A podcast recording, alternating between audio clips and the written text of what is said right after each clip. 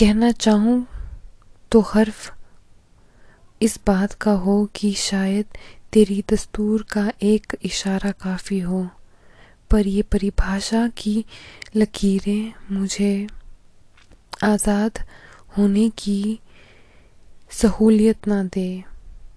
तेरी इबादत की चाहत में दरगाह दरगाह पर अपना चादर बिछाऊं, फूल चढ़ाऊं पर तुझे कहीं पाऊँ ना, तेरी आवाज़ की खामोशी सुनूं ना।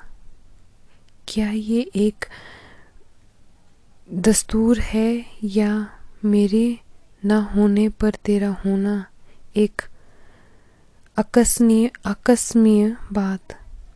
चाहे जो भी है, तेरा ये राज एक राज ना रहे और हमारी ये मुलाकात, एक मुलाकात ना रहे, कर दे मुझे फना।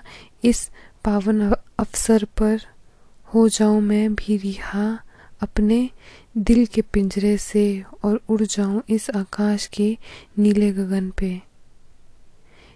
उसी तरह जिस तरह तेरे दरगाह से आवाज़ गूंजती है, तेरी इबादत की और उस हारमोनियम की की मधुर संगीत जो तू अपने इबादत के नाम पर बजाता है।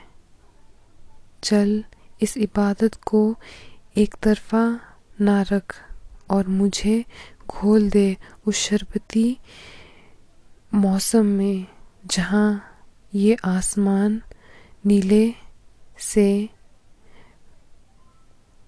नीले से नीला ना हो और कुछ गुलाबी रंग बिखेर दे मेरे आवाज़ की इन खामोशियों में। चल, मुझे अपनी दरगाह का रास्ता दिखा और चाहों की राह में एक तरफा होने का एहसास दे। ये जो भी कुछ भी बोला, सब इम्प्रॉम्प्ट है। लिखने से मुश्किल होती है बट बोलने से आसानी। बातों का एहसास एक तरफा शायद पता नहीं कैसे होता है, पर जब शब्द एक तरह से खुलते हैं, मिलते हैं, फिर एक लय बनती है।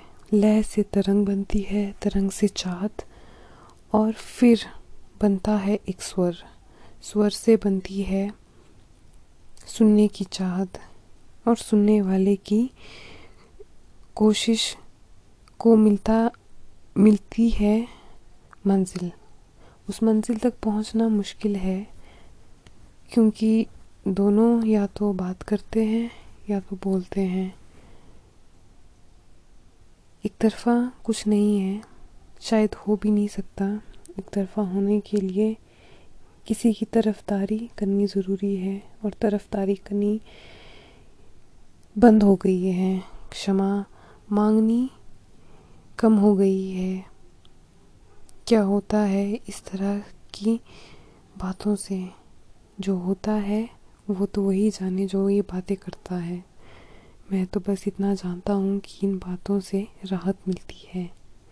राहत से सुकून और सुकून से चैन। चैन जिसको मिला, वो बेचैन होना बंद कर देता है। उसकी चाहत और उसका फलसफा सिर्फ़ और सिर्फ़ उसे परवदिगार की राहों में ले जाता है। आँखों में एक खामोश, शांत इंसान रहने लग जाता है। वो इंसान जो शायद तुम्हें किसी भीड़ में ना मिलता हो, तुम्हें किसी की राहत में ना मिलता हो, और ये इंसान सुख में नहीं, दुख से निकल के एक तरह से चमकता है। उस तारे की तरह जो तुम्हें ऊपर दिखता है रात को, वो तारा अकेला है, पर उसके होने का प्रभाव और उस, उसकी पहचान सबको दिखती है। उसे हम ध्रुव तारा कहते हैं और वो तारा सबको दिखता है, वो राह दिखाता है। चाँद तो बाद में आता है, चाँद को किसको, किसने देखा? उस ध्रुव तारे को देखता है। रास्ते में या समुद्र में ध्रुव तारा है, जिसे हम सबसे पहले देखना चाहते हैं। मैं नहीं बोलती कि तुम तारा बन जाओ। मैं सिर्फ़ ये बोलती हूँ कि तुम चमको और उस चमक को पाने के लिए तुम खुद को ढालो उस अंधेरे में जो रोज़ दिन ब दिन कम ज़्यादा होता है बट वो तारा चमकता है और चमकता ही जाता है उस तारे की तरह जो हमें रोज़ दिखता है और वो तारा वो तारा ही। अब तीसरी एकांकी। एकांकी क्या है? एकांकी एक अंग है, एक पार्ट है किसी चीज़ का। ये एकांकी का कोई रूप नहीं है। ये सब रूप में अनुकूल है, प्रतिकूल है और समर्थ है अपना एक वजूद रखने की, एक दास्तां बयां करने की। एकांकी को सिर्फ़ एक अंग की तरह ले, एक पूरी कहानी का। कहानी बहुत बड़ी रहती है। कहानी तो कहानी है, बट एकांकी एक पल है, एक जज्बात है, एक एहसास है, जो सिर्फ़ एक है, और उसका अनुभव तुम्हें एक ही बार होगा। बार बार होने से वो एकांकी नहीं, वो एक कहानी हो जाती है। और कहानी पढ़ने का समय सिर्फ़ किसी के पास होता है। शायद तुम भी उसे कभी ना पढ़ो। तुमने कभी अपनी ज़िंदगी की कहानी पढ़ी है? मैंने तो सिर्फ़ उसके पन्ने पलटे हैं। थोड़ा पूरा हाईलाइट पे देख लिया है कि ऐसा हुआ था। एकांकी का मतलब है कि तुम उसका एक एक दिन याद रखो। रखा है तुमने कई कई कुछ पल ऐसे जो एक एक बात तुम्हें याद हो उस, दिन की। वो एकांकी है। वो तुम्हारी जीवन का एक अंग बन चुका है। उस एकांकी का एहसास तुम्हें आधा अधूरा लगेगा। पूरी तो सिर्फ़ कहानी होती है। कहानी का अंत भी एक, एक एकांकी है। एकांकी एक सिर्फ़ विचारधारा है तुम्हारी जो शायद कभी पूरी हुई नहीं और एक हल्का सा प्रभाव तुम पे छोड़ के चली जाती है। उसकी चाहते अधूरी रहती है।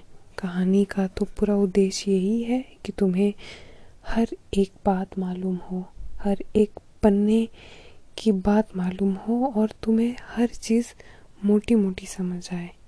बट एकांकी की बात कुछ अलग है। उसमें हर एक छोटी बात इतनी खूबसूरती से बयां की होती है कि तुम पढ़ते वक्त समझ सकते हो कि ज़िंदगी कितनी बारीक होकर गुजरती है और हमें पता नहीं लगता, जैसे कि मैं अभी ये बोलते समय हर एक शब्द को सोच समझ के बोलने की कोशिश कर रही हूँ। इसमें मेरे हाथ की उंगलियाँ इस तरह से हवा में चल रही है जैसे कि कोई आदमी एक संगीत एक गाने की रियाज करने की चाह में है।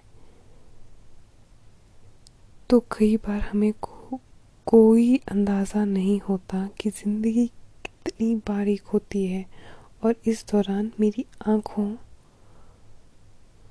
की जो प्रक्रिया है वो इस तरह से है जैसे कभी बंद होके खुलती है और खुल के बंद हो जाती है।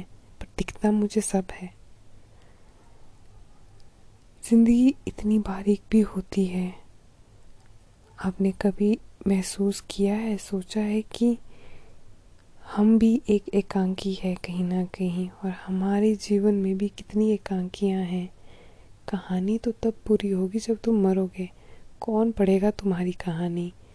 किसको है इतना समय तुम्हारी पूरी कहानी पढ़ने का?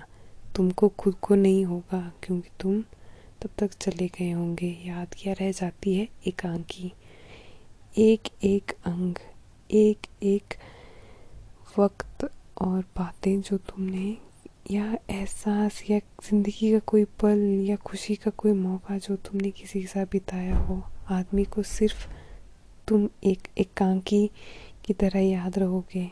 कहानी कोई नहीं पढ़ता। किसी को नहीं पता तुम्हारी पूरी कहानी। और पता भी कैसे हो? तुम बताने के लिए हो को हो क्या? नहीं। एकांकी एकांकी है।